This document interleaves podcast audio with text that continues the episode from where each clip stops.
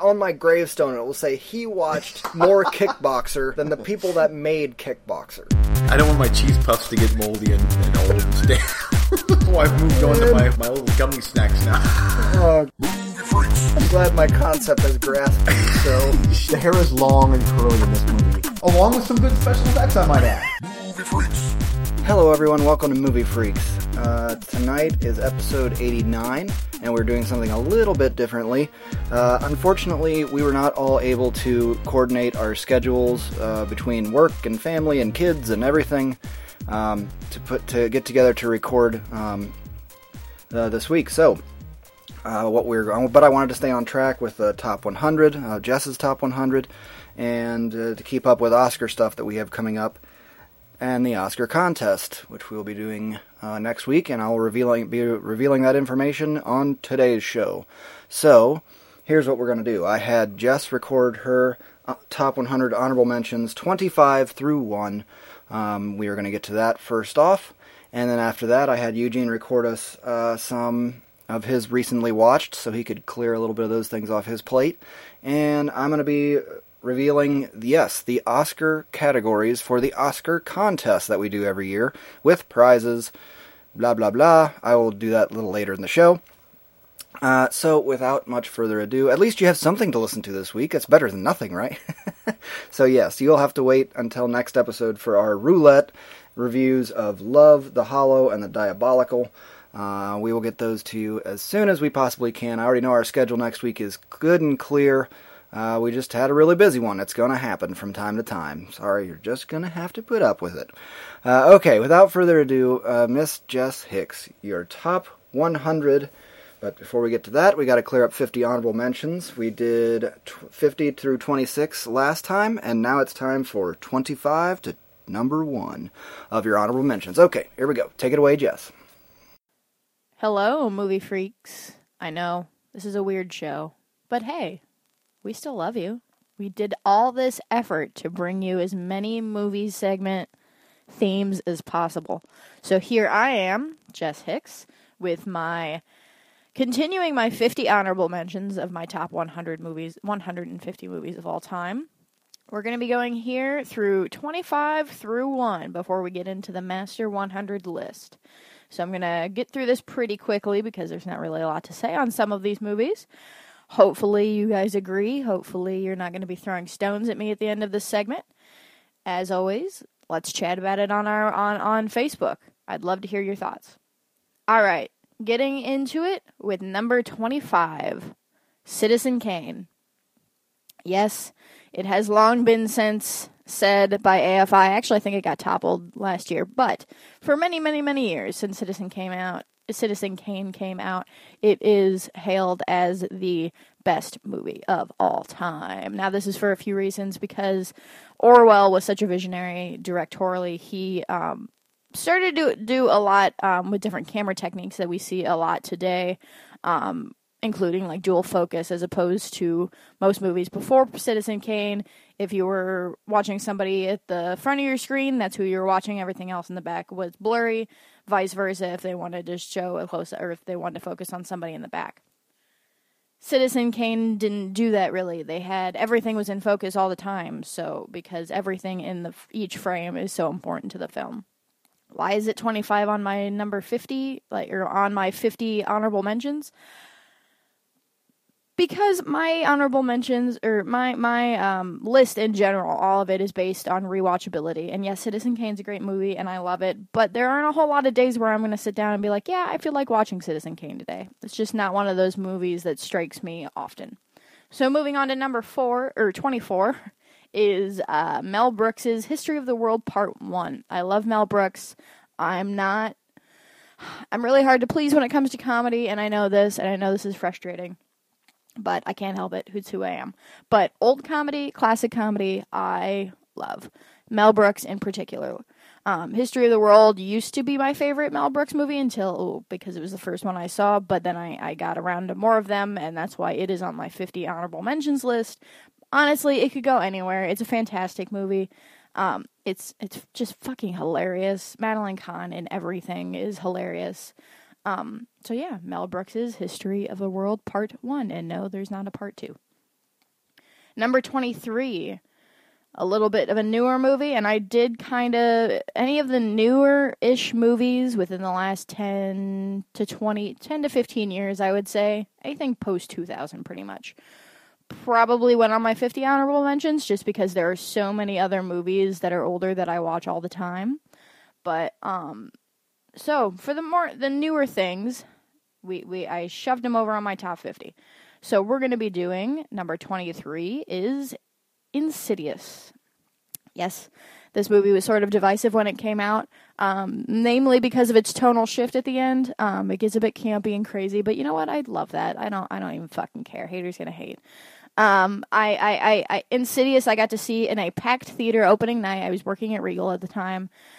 I don't know if it was the energy with the crowd mixed with me being really excited for the movie or what. Um, but it was packed. People were jumping, screaming, not in an obnoxious way, in a legitimate like I'm getting scared and I, I have to vocalize my my scaredness, um, in some way. And it was it it got under my skin. I was terrified the whole time. I I I don't know. I think it was a mix of the energy with the crowd and the movie. But I love that movie. Tiny Tim is fucking creepy and screw you, I like Devil Man at the end. So number 22 is The Red Shoes, which we've talked about before on this show, so I'm not going to go too much into it. Yes, it is the um, J horror one, not the ballet one, sorry. but Red Shoes was one of the first J horrors I uh, had the pleasure of watching, and it gave me a great insight onto foreign horror movies, specifically Japanese, obviously, um, or just Asian horror movies in general but it just it showed me that you could do so much crazy shit. And it's totally fine and acceptable. And i loved every second of it.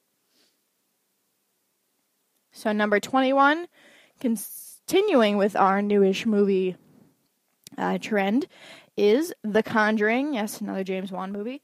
Um i am sort of hit or miss i guess with james wan. Um i i don't know. I guess that's not fair to say. I haven't really disliked too many of his movies and I do like Dead Silence, so I'm not even gonna apologize for that.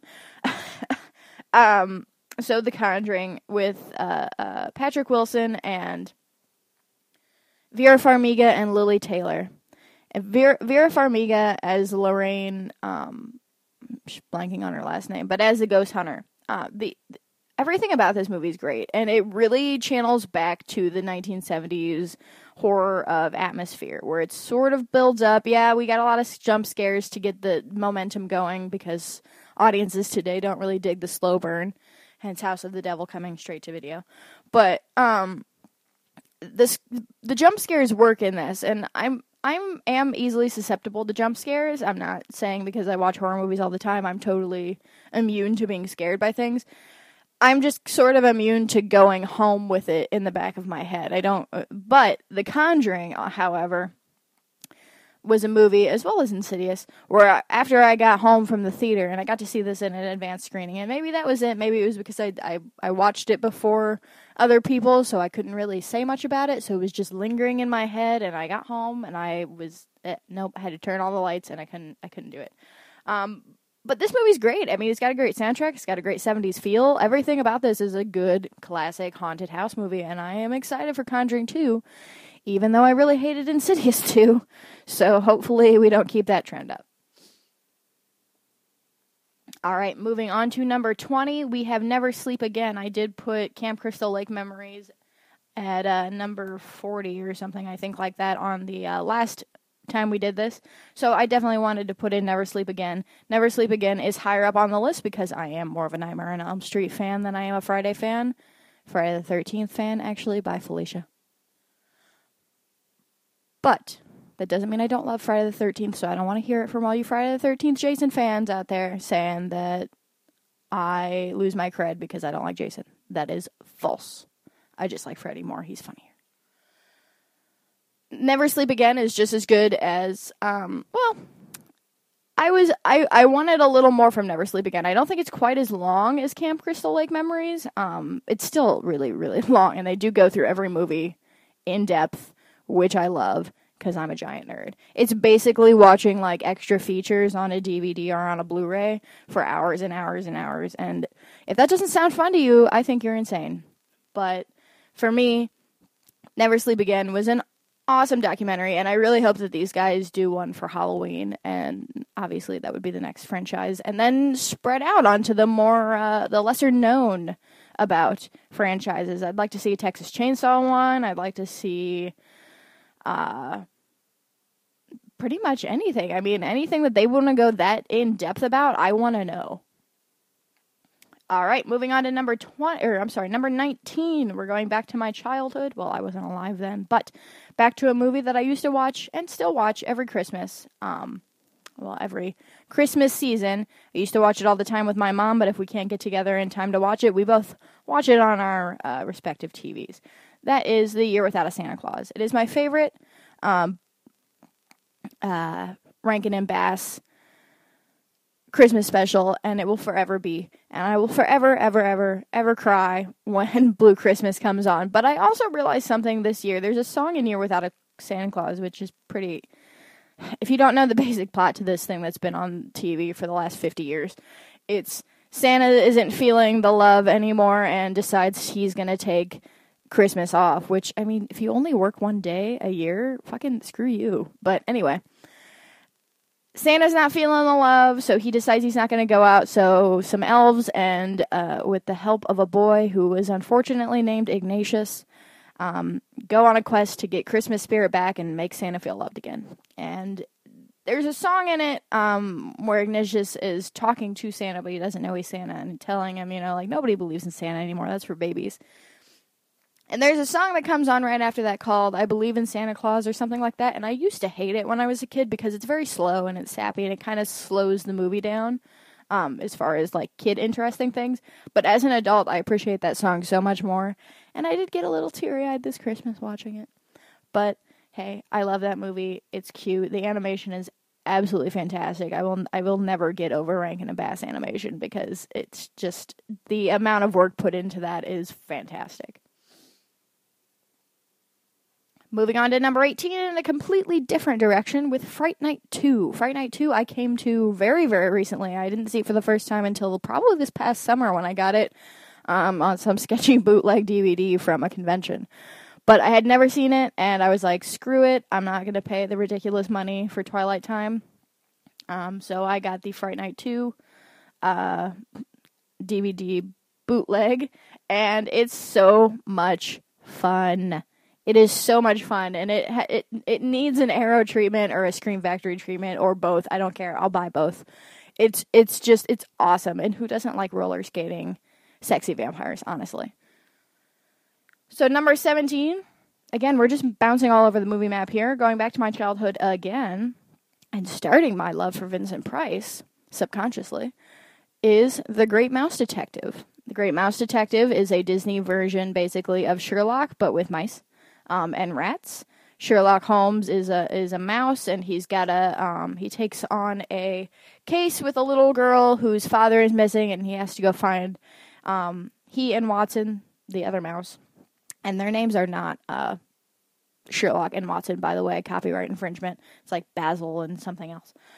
But um, they have to go run around London and find her father and get into all these crazy things. But the big bad in it is named Ratigan. He's a giant rat with a pet cat and he is voiced by the late great Vincent Price, who is one of my favorite icons of all time. So I think I can probably attribute that to many, many, many, many hours of small, tiny Jessica watching The Great Mouse Detective on loop. And now, as I sit here staring at my Vincent Price bobblehead, it's amazing how things come around, isn't it? Moving on to number 16, we've got the original Jurassic Park. Not much to say about that effects still hold up. I saw it on TV not too long ago, just flipping through, and it still looks really great. Uh, and I mean, it's it's it's it's fucking dinosaurs. All right, it's really realistic dinosaurs, and Jeff Goldblum.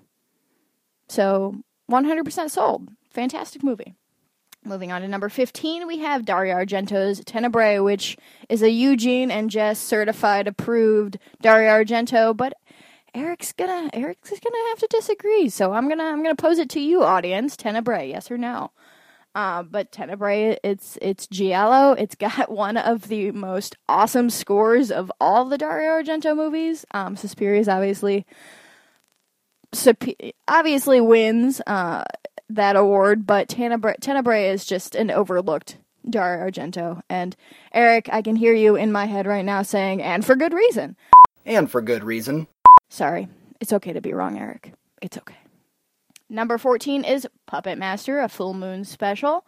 Uh, yeah, killer puppets come to life in a hotel and uh, kill probably some of the worst hotel guests you will ever experience in your life. And when I saw this movie, I, th- I was pretty, I was younger. I wasn't a little kid, but I was younger. And the leech lady throwing up leeches all over that couple who's having sex is just permanently ingrained, just burned into my eyes and into my brain. And I, it, I've gone back and I've watched all of these sequels multiple times. I don't know why I do this to myself because it's not. I've I've probably seen one through five multiple times. I don't even remember how many there are at this point, but there's a lot of different Nazi ones a lot of different Nazi puppets, which are always hilarious. But this is just your first kind of there's no mention of the World War II aspect really that gets filtered in through the sequels. There's it's just these people come to find out the death of or come to visit because of the death of one of their colleagues. They've all got some kind of psychic supernatural power and the puppets come alive and kill them and it's great. So, number 13 is Isle of the Dead from 1945 with Boris Karloff. This is a movie that my fiance Jason introduced me to when I bought the Val Lewton box set, which is fantastic if you haven't picked it up, by the way. Um, it's directed by Mark Robinson, and it's set in the 1912 war, which is not generally a time period that movies are set. There's there's really not a whole lot um, during that time, and, and basically Boris Karloff is a is a commander or general or something like that. He goes to an island where he and a few other people are now quarantined because of threats of the plague. Um, there's also a curse happening around them, and they don't know if it's the plague or if it's the curse. And this movie could have been very boring very easily. Um, it is of that time period. It's 1945, and I do love the black and white. I do love 40s movies, but I will admit some of the horror movies from that time are very boring. They do tend to drag in the middle. Um, at least the lesser known ones, anyway. And Isle of the Dead is probably about the least known of the ones in the Val Lewton box set. I would think Cat People being the most known. Um, this movie just has a fantastic feel. It's the atmosphere is great, and for some reason, it doesn't feel old. I mean, it looks old, but it doesn't feel old to me. It gives me a very current creepy feeling and I don't I that's all that's how I can describe it. And so when Jason, this is one of his favorite movies, introduced me to this movie, this was just a few years ago and I it, I love it. I watched it several times since and I am super glad I picked up that box set. Now I need to watch the rest of the movies in there that I haven't seen. Number 12 is going to be Ghostbusters. Yep, it's uh it's, it's Ghostbusters. Stay Puft Marshmallow Man, Slimer, Bill Murray when he was still funny. Uh, yeah, Ghostbusters. I like it. So do you. So does everyone. Let's move on. 11. in a drastic shift in tone, Schindler's List. And I can hear all of you now going, oh, that needs to at least be in the top 100. Why you put that in your 50 men- honorable mentions? Couple reasons. For rewatchability, Schindler's List is not it for me. And that's because of all the insanity and all the disgusting and all the death that I watch on TV and on on movies. Holocaust stuff really bums me out. And I know that's like the understatement of understatements, but it really does. I get it it really taps into depression there and I it, I can't watch that stuff often. Um or long unless it's kind of unless it's like Nazi exploitation or something goofy, that's fine. But if it's a serious look at the Holocaust, I get really bummed out for several days after the fact. So, rewatchability wise, Schindler's List isn't going to be something I'm going to be going to very often. Second, I didn't come across Schindler's List. I mean, I knew it existed, obviously, but I didn't watch it until within the last probably five years or so, so I was late to the game on it. I probably haven't watched it enough to really appreciate it for what it is. It's a gorgeous movie. It's a fantastic story. It's heart wrenching. It's everything that it should be. Um, I mean, it, it's Schindler's List, but it's it's uh, it's good. I don't know, even know what I'm arguing about at this point in time. Uh, uh I don't know what I'm defending at this point in time, other than the fact that I'm sorry it's not in my top 100. Please don't hate me. Number 10 And here we are. We are into the nu- t- 10 through 1, and then we will be getting on to the regular stuff. So, number 10 is going to be The Blair Witch Project. The Blair Witch Project came out when I was but a wee lass, so I missed out on all the viral marketing. Well, I guess it wasn't viral then at that point. I missed out on all the awesome marketing and people actually thinking it was true. I mean, I remember that hype, and I do remember pro- remember being a little kid and thinking it was true that these people just went off in the woods and got lost. But I never, I didn't see the movie until way after the fact, until everybody already knew everything, um, all the gimmicks and everything behind it. And that's why I put it here because it really probably could have gone higher and it probably could have gone to my top 100, but it's just so hard rearranging this list. But Blair Witch is still scary. It was scary even after I knew about all that stuff, and it's still scary today. I rewatched it probably about a year ago by myself, and it was horrifying. I don't know if it's because it does have that realistic look to it of just some people out in the woods with their video camera. I don't know if it's because of just the simplicity of the witch markings, um, just using sticks and stones and things like that. I don't know what it is. It's certainly not the acting, that's for sure.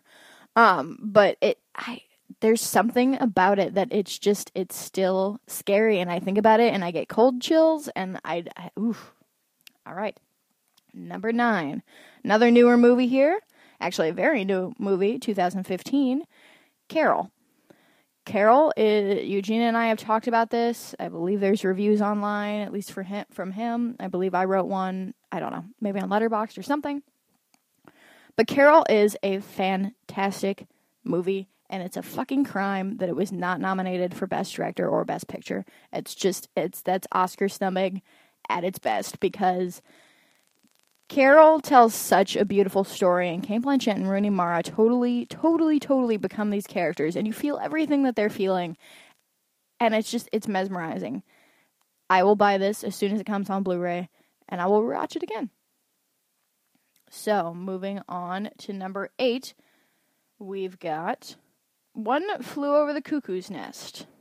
I read One Flew Over the Cuckoo's Nest in high school. Nobody made me. I read it on my own because yay, reading. Um, and it it the book does have quite a few things in there that um aren't, I guess, in the movie. But the movie is just so haunting. I'm everything. I mean, Jack Nicholson can do no wrong, pretty much. At least he's retired and not doing shitty horrid movies like Al Pacino and Robert De Niro are at this point. I really respect um, Jack Nicholson for kind of being like, you know what, I'm good. I'm not going to do that shit. And One Flew Over the Co- Cuckoo's Nest is just uh, the that that little that high pitched weird score that happens throughout the movie is is perfect. Brad Dourif, who is you know totally not Chucky, not his not stereotyped into the horror role yet. Very young, kind of cute actually, weirdly.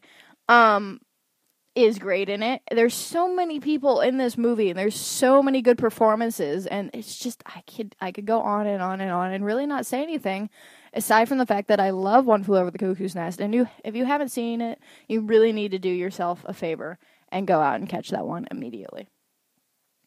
Moving on to number 7, we have The Game. David Fincher's The Game with Michael Douglas.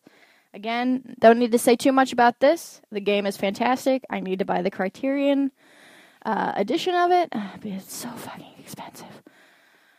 And it's so fucking bad shit. That movie is nuts. And I don't even know that I, like, I, I don't even know where I fall as far as really knowing what's going on at this point, at, at the halfway point in the movie. But I am there for the ride and I hang on to the end, and it was, it's just such a good movie.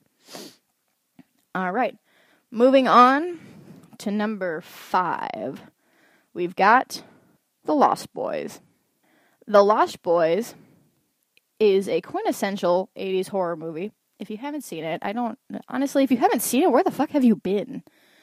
The Lost Boys got Kiefer Sutherland at prime Kiefer Sutherland um, sexiness. I don't know what happened after the 80s, but once he lost that bad boy kind of like grungy Stand By Me Lost Boys look, I was done.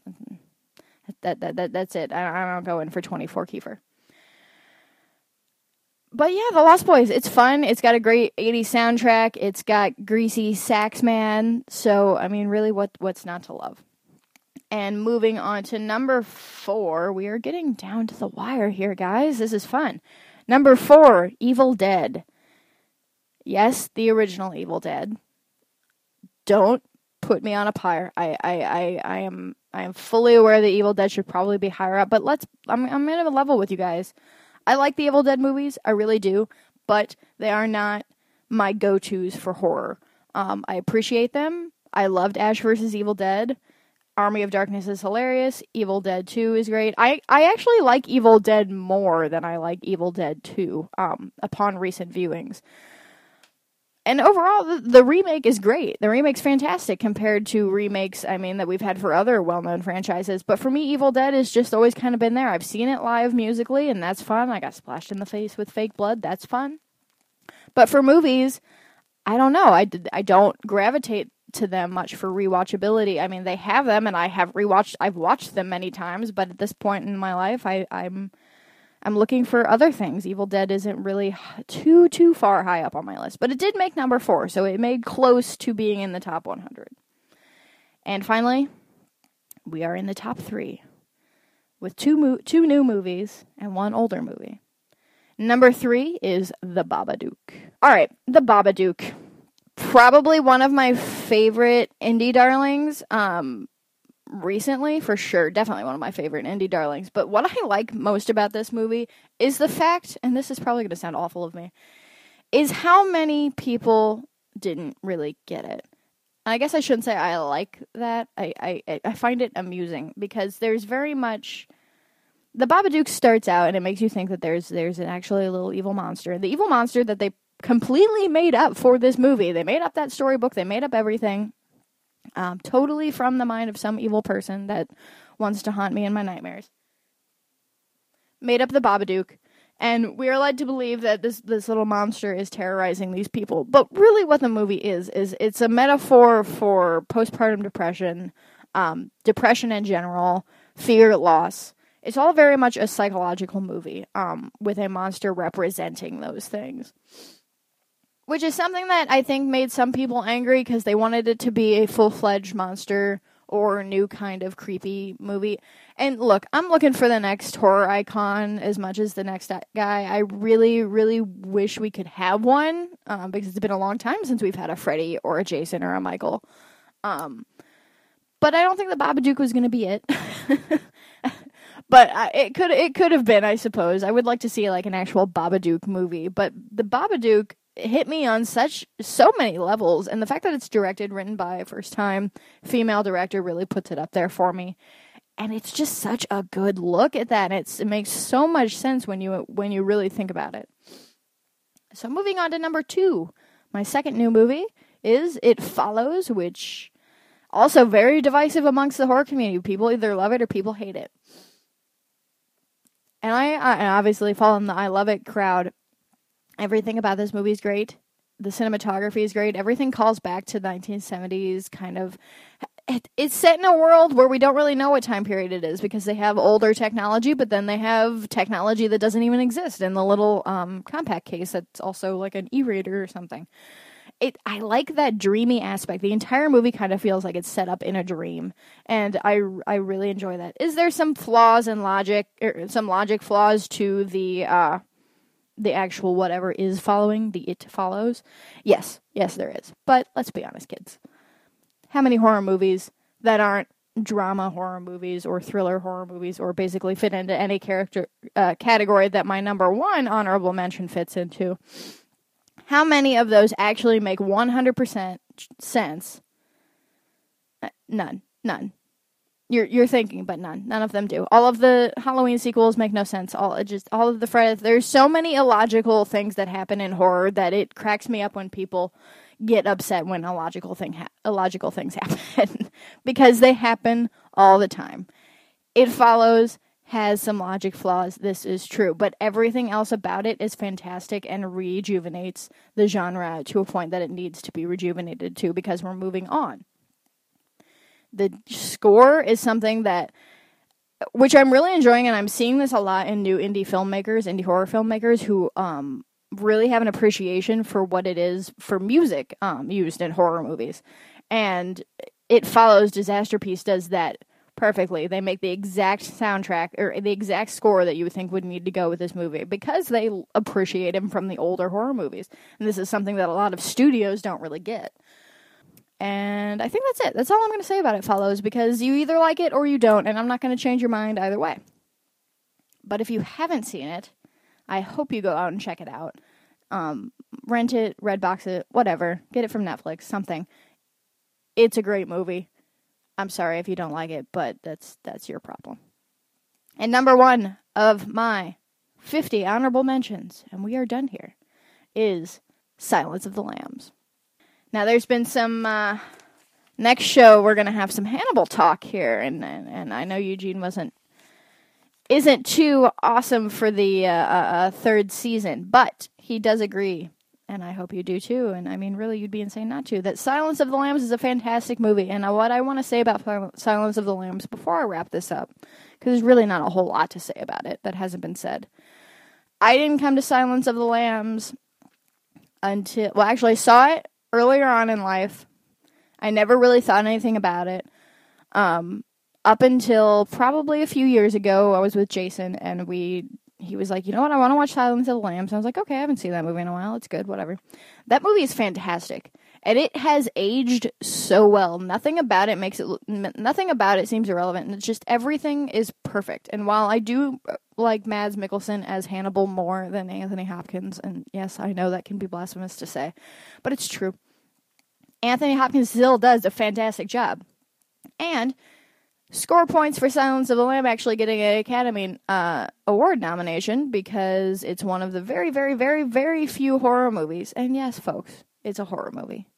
I'm sorry, but you got a cannibal, you got a dude who's Ted Bundying it up and, and kidnapping women to then skin and make lampshades out of and other assorted things. And he does a dance to Wild Horses, which is a totally underrated song, with his dick tucked. So yeah, it's a horror movie. You can dress it up as a thriller or suspense or however much you want, but it's got all those horror elements.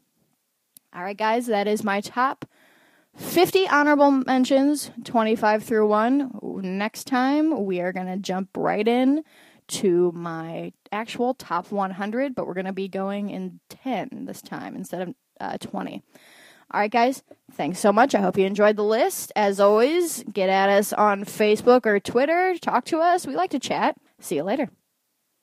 Well done, Jess. That was pretty interesting. Actually, there were a couple of surprises in there that uh, we might have to talk about uh, next episode.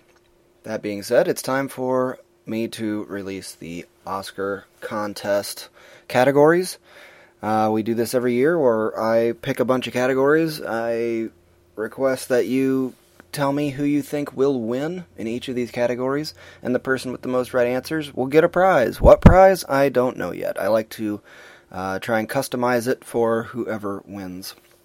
That way, it's just not some generic thing, but hopefully something that you really enjoy. And the way you enter this contest, you can shoot us an email at moviefreakspod at yahoo.com. Please don't post on the page with your picks, or somebody else could. Uh, just steal them, and then we'd have ties, and that's a giant pain in my ass. So please don't do that. okay, get your pen and paper ready, or cue up your notepad on your keyboard.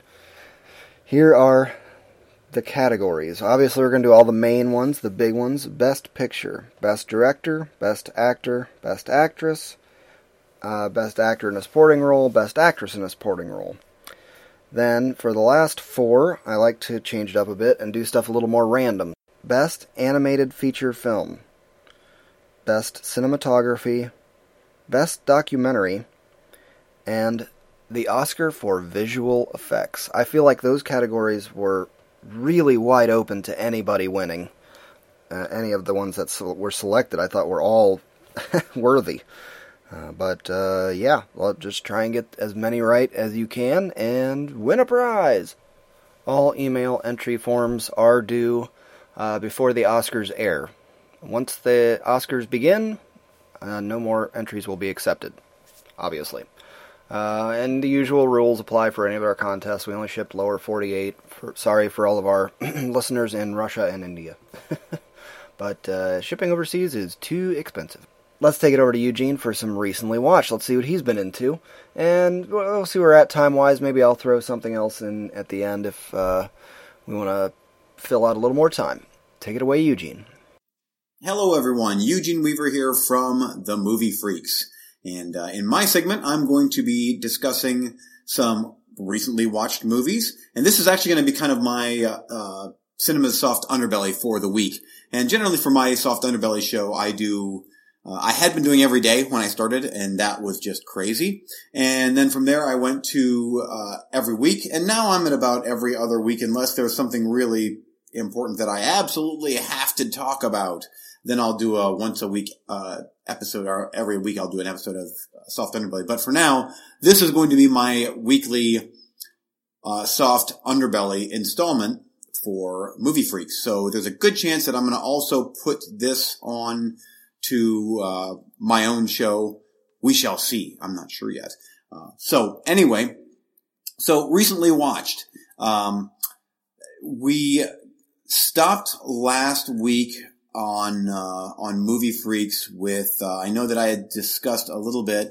Um, Indiana Jones, some of the Hannibal TV show, uh, and um, Obviously, we're not going to be doing the roulette this week because of the format change up for the week, just because it, it, the timing of this show, it has to be perfect. And sometimes, unfortunately, it is not, uh, because I, at least for one, sometimes work late into the evening and, uh, you know, I've got kids. Eric, same thing. Jess, same thing with working late. So this week, this is what we're doing, and I think it's going to be really fun to kind of have our own little segments on Movie Freaks.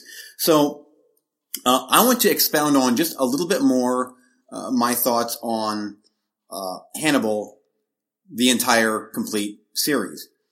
So I I finally finished uh, season three, and by finally I mean I burned through this through all three seasons in about three weeks. I averaged about a season uh, a week. And here's the thing: I uh, I know that that's overkill, and that that pretty much, uh, if you, at least for me, if I watch that much television, I get burned out. I'm a movie guy. I love movies. Uh, TV is extreme distant second place for me. Uh, when it's done right, uh, I can totally get into it. Game of Thrones is a great example of getting it right. Ash versus Evil Dead is another great example. But when I start to feel a ripoff or cash grab or um, something that gets a bit too pretentious, I lose interest very fast. Uh, Lost is a great example of a cash grab. They didn't know where they were going with it and it ended silly, completely ridiculous. Unfortunately, so does Hannibal, the TV show. What started out as a really good show, and this, this is different personalities. I can see where some people might enjoy this show. Uh, Bryan Fuller created it, and I believe that Bryan Fuller is going to also be doing the new Star Trek series. Great, that's awesome. But if anybody's wondering why this got canceled, and oh, it got canceled because uh, the network kept on uh, switching the times around and dates and blah blah blah. No, this thing got canceled because it turned into artsy, pretentious, hipster nonsense. Season three, uh, for me, uh, I gave it one and a half out of five stars. That's how much I disliked season three. In fact, I disliked season three so much that I dropped uh, season two down a half of a point. So season one I thought was solid TV entertainment. There was more of a movie or a, a TV of the week. Like every week, basically, there would be a new crime that they had to solve. And I, I, get it. There is a progression with our character. There's a progression with Hannibal Lecter, who is played by Mads Mikkelsen. He does a really good job, by the way. Um, Hugh Dancy is Will Graham, and uh, Dr. Alana Bloom is played by Caroline Dhavernas, I think. I don't know, whatever. I, I don't care about the show really. Jack Crawford, uh, Laurence Fishburne, um, and then we've got other uh, character. Verger is in the is in the show in season three. Uh, we've got the Red Dragon, also known as Tooth Fairy from the movie The Red Dragon and Manhunter. Um, so here's how I rate the show. Season one gets a four star out of five. I, I loved the setup. Thought it was really cool. I thought it was great how graphic and grisly the show got. Uh, on every episode, it was, it was horrific. Uh, all the while Hannibal is very secretly and slyly playing everybody off of each other. It's great. Um, not perfect, but, but great. Really, really good. Season two is a little bit more of the same. They up the ante with uh, a bit more unrealistic stuff as well as getting a little bit more artsy with their slow motion stuff in season two. By the end of season two, I'm like, okay, I'm getting real fast done with this show, but there's only three seasons. Let's soldier on and, and do season three. And right from the get go, first episode of season three, I'm like, oh, artsy, pretentious, full of itself, slow motion shots people talking in a dialogue that is foreign to me. No one talks like this in real life at this point. Uh, and they, they dabbled with this a little bit in season one, then a little bit more in season two. In season three, it's full on Shakespearean nonsense where everybody just utters lines that you would never ever say. Like everybody all the time. Uh, they essentially, they rip off, uh, Ridley Scott's Hannibal and Brett Ratner's Red Dragon. Somehow they take both of those movies, squish them into season three, add a whole heaping dose of hipster, slow the camera down at every instance that they can, and make it as unrealistic as humanly possible, and uh, out shits Hannibal season three. I didn't like uh, really anything about this season other than some of the effects are, of course, admittedly very good, uh, but not near as much as what we've seen in seasons one and two. They just go full on uh, artsy in this, and I'm just not a fan of pretentious and, and artsy, and that's what this is. Uh, here's a good version of what I consider to be artsy and a bit pretentious, but in a good way. Uh, and I don't want to say it's not even pretentious because it's such a good movie. It's not pretentious, but it follows is a good, um, is a good one for me to, to describe as something that I consider to have a lot of artistic merit, the way it's shot, uh, the, the character beats in it are very, uh, not as mainstream horror. Uh, this, on the other hand, is full on. Uh, you know, I haven't read the Thomas Harris books. So take that uh, as it is. Maybe the books are very much written in this style, in this format, but for me, I will take Hannibal, Silence of the Lambs, and uh, Red Dragon, as well as Manhunter, and you know what? Honestly, at this point, even Hannibal Rising, the the prequel, over this. Uh, I'll never watch it again, and uh, I'm disappointed that I wasted that much time on this show. Uh, one, I'm not a big TV show guy to begin with, and uh, two, just to see the, deg- uh, just the degradation of this show from really good season one, good season two, and not good season three. And I feel like I kind of flushed a lot of hours away. So my TV watching is done for a while. We'll just say, um, Eugene's gonna hold off until Game of Thrones season, what, whatever they're on, five, six. I'll get into TV again at that point. Otherwise, the occasional Twilight Zone episode. Um, yeah, that's about it. I don't have any interest in in uh, this stuff. So uh, anyway, if you are at all interested in this, great, give it a watch. The first two seasons are on Amazon Prime. If you're interested, uh, season three, I have all three on Blu-ray. Uh, stupid me, I bought all three of them for three bucks. Good price, but not for something I'll never, I'll never watch again. Uh, but I would be curious to know what other people think of, especially season three, because it is a mashup of Ridley Scott's Hannibal, uh, coupled with Red Dragon and smushed together and, and, none of it near as good as the movies. And that's saying a lot because I'm praising Brett Ratner's Red Dragon, uh, and elevating it significantly from what this show is. Uh, also, um, what's her name? Uh, Scully from, uh, from the X-Files. Um, Gillian Anderson, there you go.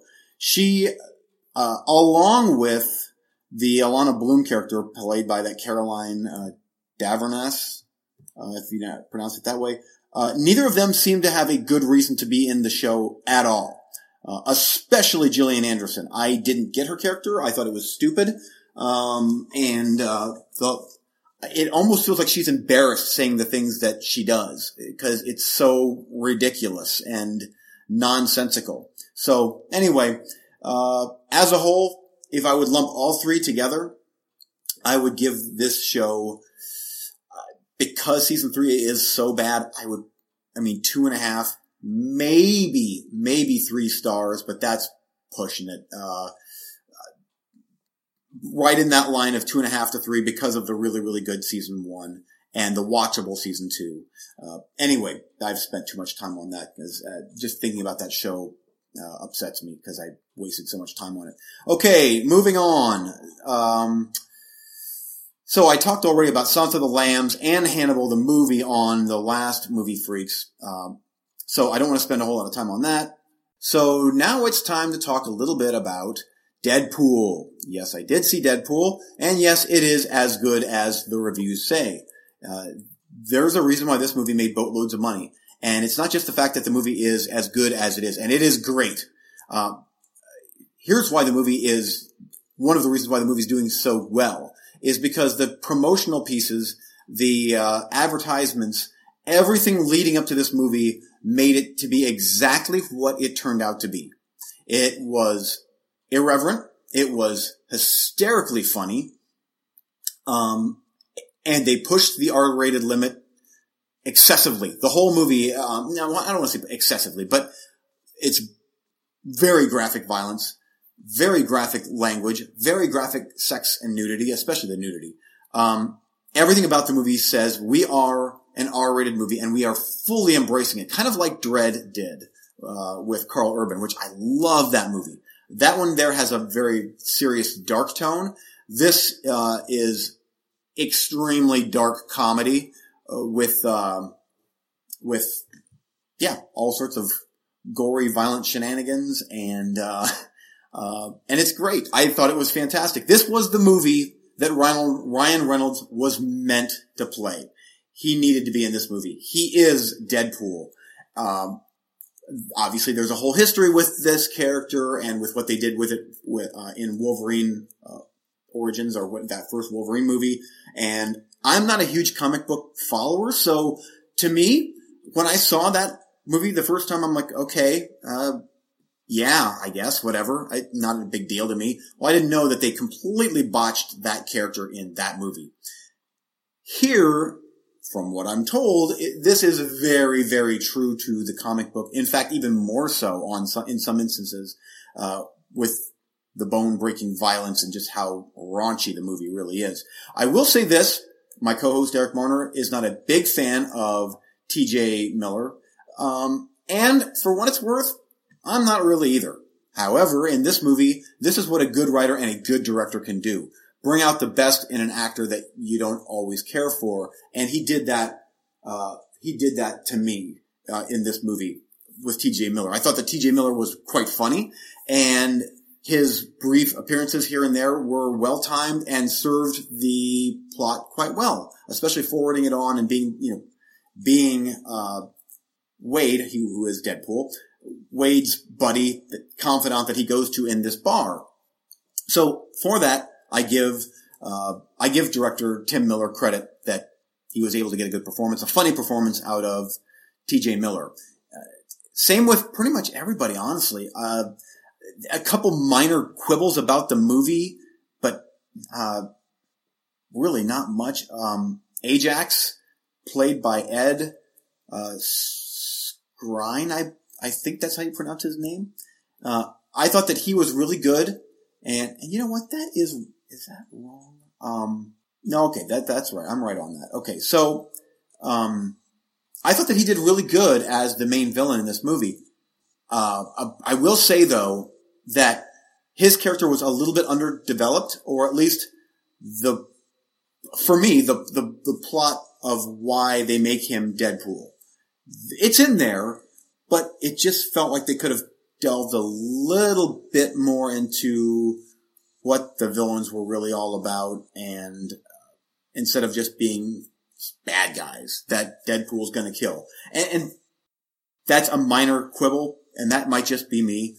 There's flash forwards and flashbacks and fourth wall breaking and and a romance that genuinely works, uh, even though it's like I said, it's just it's raunchy and it's but it's funny and it's actually heartbreaking and touching. So I like the fact that this movie is able to bring so many different things to the table, and that's yet another reason why it did so well. We're talking 150 million dollars uh, for an R-rated movie in four days, and that is just unheard of. Now, speaking of that R rating, lots of sold out shows. Obviously, we were in a very big theater for our Friday night showing, and it was yeah, it was probably sold out. I would imagine we got our tickets ahead of time. Uh, the amount of kids in this movie with their parents was staggering. And I'm not sure what the mindset is of a parent. Uh, if you are a listener and you are a parent taking your seven or eight year old daughter or son to a movie like this, I really, um, you might want to hop on IMDb. I'm not trying to judge, but it just seems like not just the movie itself, but the trailers playing in front of it aren't really the best thing to be showing a really young kid. That's just me, you know. Uh, take it for what it is. But there was two very young girls sitting in front of us with their mom and dad, and uh, at one point the dad leaves, and so there's like a seat in between the mom and the two girls, and uh, there they are watching sex and violence and swearing, and I'm like, really, the one girl was playing on her phone the entire time because she didn't like it. I'm guessing, uh, but we're talking young kids. So anyway, for what it's worth, if you are thinking about taking your kids to see Deadpool, really do some research because it is a rough movie. It, it truly is. Uh, it's fun, but it would be a lot more for, well, it's rated R for a reason. So, you know, because of that, maybe reconsider and, uh, uh, late teens would be the, the place to start. Anyway, uh, I would imagine that because of the success of Deadpool, we are going to be seeing more Deadpool and we will hopefully be seeing more R-rated superhero movies and just more R-rated movies in general. I, I'm so happy that this was a success. Uh, while Dredd, I think, needed to be way more of a success than it, than it was because I really liked Dredd. We finally have a superhero movie that is a hard R that is doing huge numbers at the box office. People love the character. We're going to see more of Deadpool. We're going to see more. I, I cannot imagine we're not going to see more R-rated stuff. In fact, I really wish that that uh, Suicide Squad would have embraced what looks to be an R-rated subject matter and just fully embraced that. Uh, however, regardless, I think that movie looks so good. I can't wait for Suicide Squad. In fact, I would say that Suicide Squad is probably my second most anticipated superhero movie coming out. I know that Captain America is going to be really good and uh, Batman vs Superman is going to be really, really good. Uh, Doctor Strange. There's so many superhero movies. I will say that uh, almost too many, uh, if that is possible. I think that it is almost getting to be oversaturated by 2016 standards. Uh, this seems to be a bit much. Um, just it seems like every month there's a new one coming out, and I my fear is that a colossal bomb is going to happen, and it is going to happen eventually. Uh, one of these movies is going to be a huge budget, and it's going to be a colossal bomb, and then all the studios are going to, whoa, okay, pull back, hold on, hold on, uh, and because I love these superhero movies, but maybe a little bit more spaced out might be good. But I guess hey, what makes money is what sells, you know, what what they make. So we're going to see more of this type of thing. But Deadpool is great, and I'm not going to go over the, the storyline. It's it's a good guy, kind of good guy. Uh, sort of dressed up as a superhero. He is a superhero with superpowers, very, very similar to Wolverine. And he kills a lot of bad guys. And he makes a lot of funny jokes. And after the credits, there's even more funny jokes. So stay through the end credits because it's worth it. Okay, anyway. Uh, next up, after Deadpool, and it was really good to do a, a positive review after, uh, the other one. Ugh. Um, I did write, I'm going to wrap my uh, review segment up with uh, Anomalisa. And this is one that is uh, playing right now at the Nightlight Cinema in Akron, where I work. And this is the latest from Charlie Kaufman. Stop motion movie, 90 minutes long of a man that is on a business trip, an overnight business trip for a speaking engagement in the morning. And we follow this man, voiced by uh, David Thewlis. Uh, so da- there's three voices in this movie, by the way, three voice actors. David Thewlis is the uh, the main voice, and he is play his character's name is Michael Stone. We also have Jennifer Jason Leigh is the voice of Lisa Hesselman, and Tom Noonan, the great Tom Noonan. He's the voice of everyone else. And there is so much more to this movie than what you see on the surface. On the surface, this movie is more of a, a, a, a character study on this lonely man that's going through middle age that is in a bland marriage. They've got a kid, but he's in a bland marriage. He has regrets and he contemplates these regrets over a night in Cincinnati, Ohio. Everybody around him is voiced by Tom Noonan and everybody has the same monotone voice and everybody bothers him until he meets Lisa Hesselman in the bar of the hotel. And they fall for each other. And uh, they have a one night stand. And that's when all sorts of weirdness ensues. And after a little bit at first it was like wow i'm watching a stop motion movie. And uh, it's like i immediately imagined like okay david Thewlis' voice he is michael stone. And as it went on i thought of it less and less as a stop motion movie but as a full on art piece uh, caught on film. I loved it. I love this movie. In fact, I love what I like about it is when the when the credits rolled and I thought about it, I'm like, there is some underlying themes going on here that you that when the credits roll that you literally kind of put together yourself, or at least I did. Um, I'm not going to spoil them on my review of the movie because it's so cool to think of it in different layers. Like with one layer, it could be this. And in another layer, it could actually be meaning this, and this is what actually happened. And then it also could be this. So, um, I don't want to spoil that. I think that you should go out to see it. Please come up to the Nightlight uh, Cinema to watch it, and I'll serve you a tasty beverage and serve you some popcorn, and you'll love the movie. Um, Charlie Kaufman isn't, I guess, for everyone, so keep that in mind. I haven't seen all his all his movies. I believe that Eric has watched most of them. Uh, other than this one here, I'm very, very curious what Eric's thoughts would be on Anomalisa, just because it's, well, I say it's so different, but I get the, Charlie Kaufman's movies are different. Uh, it's darkly funny, yet it's very, very, very heavy and sad. And um, when it's done, and I have to choose my words carefully because again, I don't want to spoil this when it was done, um, I'm like, oh, okay, well, you know, it ended okay. And then when, like I said, when I started to really think about it, I'm like, wow, okay, that, um, that was, that could have gone this way. And if that's the way they went, ugh, man, ouch. So anyway, if this is what middle age is like and I'm fast, fast approaching or there, uh, to middle age, I'm 41, uh, that, it's a scary thought. Uh, I'm happy with my life. This guy is obviously not happy with his life, but I hope that I am never in that situation. And I don't think I would be. Uh, so powerful. Such a powerful movie.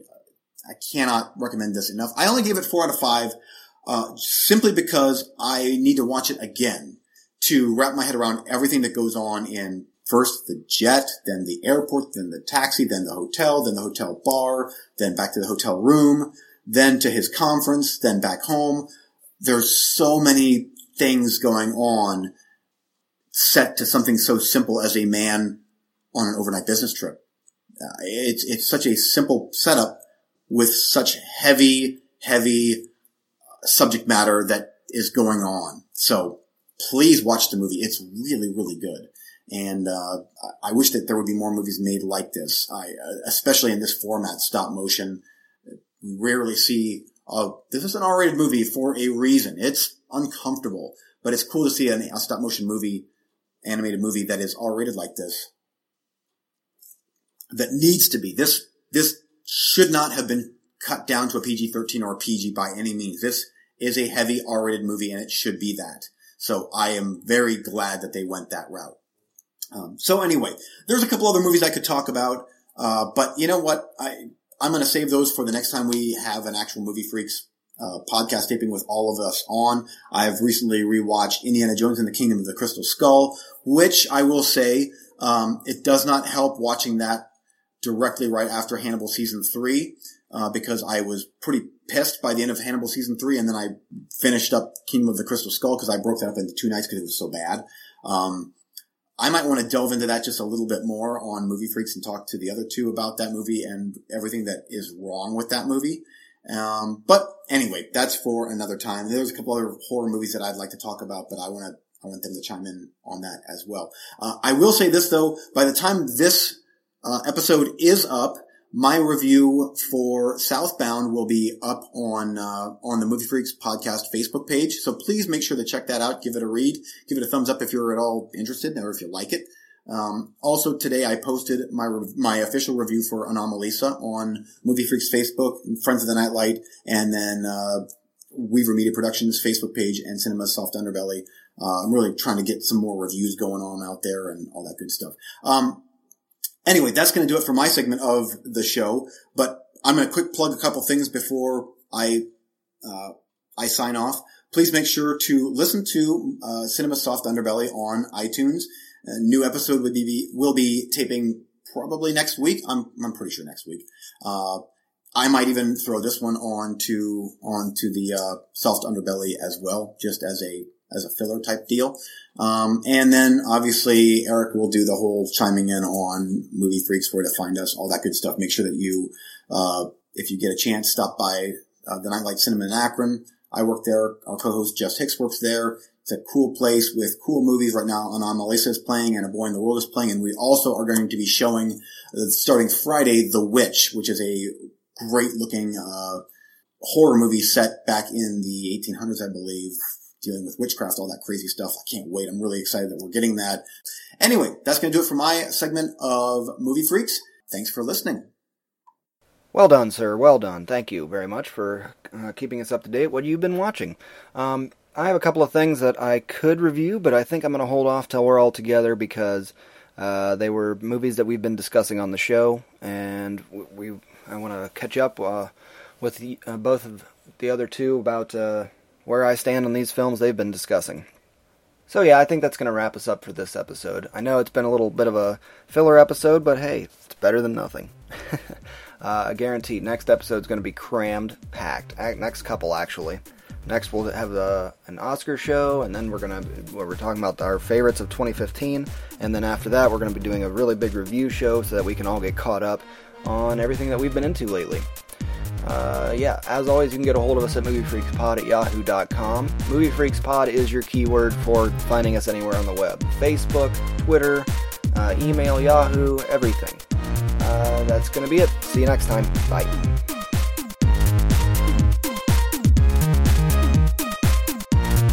Thanks for listening.